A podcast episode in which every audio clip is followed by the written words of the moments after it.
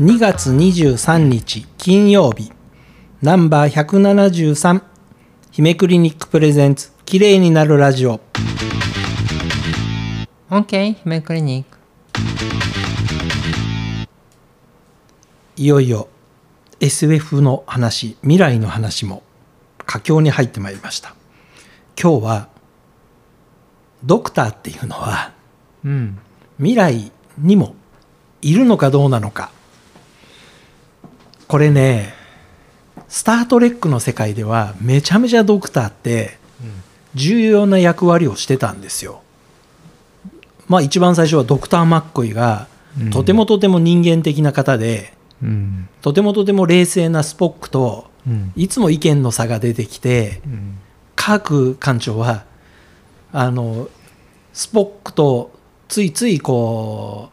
戦いながらあの、うんドクター・マッコイと一緒に、そんなことはないわ人間ってのはこういうもんだよみたいな話がいっぱい話題に出てきてうんあドクターってこういう人間的な人の方がとってもいいなって僕はみんなそう思いながら見てたんですね。うんでそれがだんだんだんだん「スター・トレック」もうん話題が進むにつれてうんそのドクターがホログラムになったりうん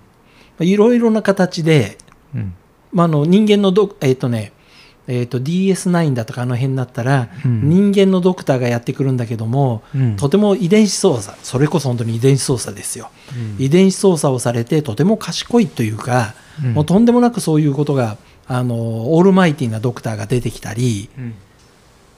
なのにですね同じジーン・ロッテンベリーの系列でやってきたにもかかわらずうんすあのスター・トレックと丸々反対でドクターの存在がアンドロメダではほぼないんですよね。うんあのね私が思うのはドクターで残るのは、残る業種はい、は本物の精神科医だけだと思うえっ、とすいません AI に精神科医はできないということでしょうかねそれは。そう学習だけではその人間の五感なり六感なりを使ったはい、その心の共感はい、は完全にはできないんじゃないかな無理じゃないかなって思うんですうんそうすると そこは残るんじゃないかなって思いますだけどえっ、と私がやってるような例えばね糸入れることもそうだし例えばオペをするにしてもそうだし、えーこれは例えばかなり高性能な AI が完全にこう動き出しちゃえば一般のお医者さん多分超えますよ。あと美的センスだとかそういうことも問題になるじゃないですかいろんなところで。それうん、は多分人工知能と患者さんが話せばいいんですよ。そういえば人工知能で賄える範囲中なんですかそれは。多分まかないちゃうと思なるほど。う。だからその例えば顔でこれくらいならだって今だってもうだって画像の加工とかっていうのは自分の写真を撮って加工するっていうのは少し AI を使ったりっていうのも動き出してるわけですよね。まあかなりバリバリに今 AI がそれやってくれるんで。だからそれがもっと進めばあのじあの実現可能な範囲はい。でここをこうするとこうなるでどこにはどう安全域が、ね、神経がどう走っててどう血管があってそれをじゃあどう見極めるかっていうセンサーとかそういうのも多分だって今実際のオペだって神経傷つけ傷つけないかどうかとかっていうのはセンサー使ってるわけですよね。これを全部そう集約するシステムができてしまえば。まあドクター不要という、まあ本当に精神科医以外は、あまあ、AI なりロボットなりっていう世界になっていくだろうっていう想定なんですだからそうね。人間の感その感覚的な判断はい。がいるところ以外ははい。多分あの相当数置き換わってもおかしくないんじゃないかなってただまあこれはまあみね未来未来の、まあ、予測する話です、まあ予測なんでねあ予の測可能予測可能な範囲で言ってますけどまあ、実際にあの、ね、あのアンドロメダの世界ではどう考えても、まあ、昨日までね非常に話題になった遺伝子操作だとかそういうことで、人間自体が強化されているのでそんなに医者の役割が出てこないのかなだったり、あとうんとあとは診断っていうことにおけると,、はい、えー、と人間は忘れますけど忘れますね本当に忘れますね。 AI は忘れないのではい、あとはそのうん例えば特徴的な人間の行動パターンとかそういうものが全て蓄積されて学習されていけばはい、あとはその今その診断を間違えないようにどれもそのえっ、と外えっ、と診断基準っていうものが全部ありますよね。はい、ありますね。はい、でそれを満たせば診断っていうふうになってるわけじゃないはでいすか。、はい、だからいやお医者さんの感覚だけで診断っていうのはないんですよねなかなか。はい、そうするとあの例えば皮膚の病気で見た目で診断えー顕微鏡で見て診断っていうのもありますけどそれも例えば人間よりも例えば AI の方が覚えてるわけですよ。なんかあのさい最近はあのがんを見つけるのもうもう AI が画像診断をする方がずっと効率的に確実だとかっていう形で出て効きて率ます的よにね。っていうかあのもうあの実えっ、とねえっ、と実もうそれはもう過去からもう起きてて。はいえっ、と、まあ、簡単な画像の異常はいを心電図ですよ。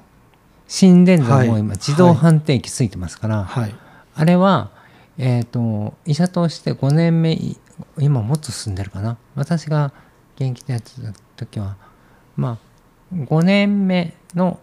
まあ、じゅ要は診断、心電図を見てる循環器の先生たたちのレベルとへ一緒だろうって言われた。ということは、え5年以前、ごまあ、経歴自体が5年ない先生たちはまあまあ機械以下という言い方機械以下っていうか、まだ修行中。修行中それよりも、心電図の、きあの、正しく取ったね、はいはい心電図の自動判定はい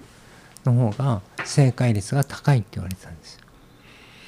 なるほどもう実際にどんどんどんどんそういうところで置き換わりは起きてるんですね AI だロボットだにうんとあとは人の見逃しがないようにっていうことでまず起きてるんですよ。そうですね。でもこれが積み重なっていくとはい、はい、逆転しちゃいますよね。はいだからその未来は意外と近いんじゃないかなっていう気はします。なるほどね。でも多分僕はお医者さんがいないとダメだなと思う部分というのはちょうど先ほども、ね、前回も話題になったドクターハウスの中でいつもドクターハウスが言ってたうん。人は嘘をつくうん。要はあの AI も嘘を見分ける AI にならないとだから多分だってそんなこと言ったらだだって今嘘発見器とかね、まああれ機械でありますねはいそういうレベルがどんどん今進歩してるわけでしょ。はいだからあこれは嘘の回答だっていうのはひょっとすると人間より見抜いちゃうかもしれない AI であり医療用のロボットでありっていうのはもうそもそも嘘発見器の機能を持ってないと多分仕事にならないっていうことですねこれ多は分そうだと思うそれとあとはその人が忘れてるかどうかっていう判定、別に嘘つくつもりではないんですけどもうん忘れてるっていうのはまあ大量に多分人間ですからあるですあるんですよだからううる覚えだから言おうかどうしようか迷ってるようなことを判定する、機能が必要だということですね、それも今だって脳の活動のモニタリングのはいはいはい、研究でどんどん進んでるわけですよね。まあ、ということは、えースター・トレック」の世界の中のドクターが、えーある程度ホログラムになったりするのは、まあ、時代の流れだろうしだから逆に言うとドクターがドクターたる仕事を延々としている「スター・トレック」というのは、うんまあ実際の世界の方がもう飛び越えてしまって、うんまあ、アンドロメダのようにそんなにドクターがその出てきて何か頑張るっていうものじゃない方がリアリティがあるという、治療ルームっていうのがあってはい、そこに寝かせてる間に、はい、あの要はナノロボットね体の中にナノロボットが入っていってはい、はい。治療してくるわけですよね。だんだんそのそういえば防具テクノロジーだなんだってナノロボットっていうのを思い出しました思い出しましたうんあれすごいなと思ってました、まあ、要はあの映画で昔見たミクロの決死権以上のことがうんもう実際に起きてきてそれもだんだん未来はそういうものに変わっていくっていうことでしょうねこれは。でナノロボットの例えば医療用っていうのも今研究が始まってるわけですよね、もうとっくに、はいだからまあいろんなことを考えるとじゃあこれからどうなるのうん、あのいろんなところから情報を仕入れてあの SF であり未来でありでその中から医療の話にちょっと特化していくっていうのは、まあ、適当なタイミングごとに続けてやっていきたいと思いますのでそうすねちょっとはい面白いですからね、はい、こういもうののあのネタを仕入れてそれを考えてちゃんと説明をするところまでがこれ大変なんです。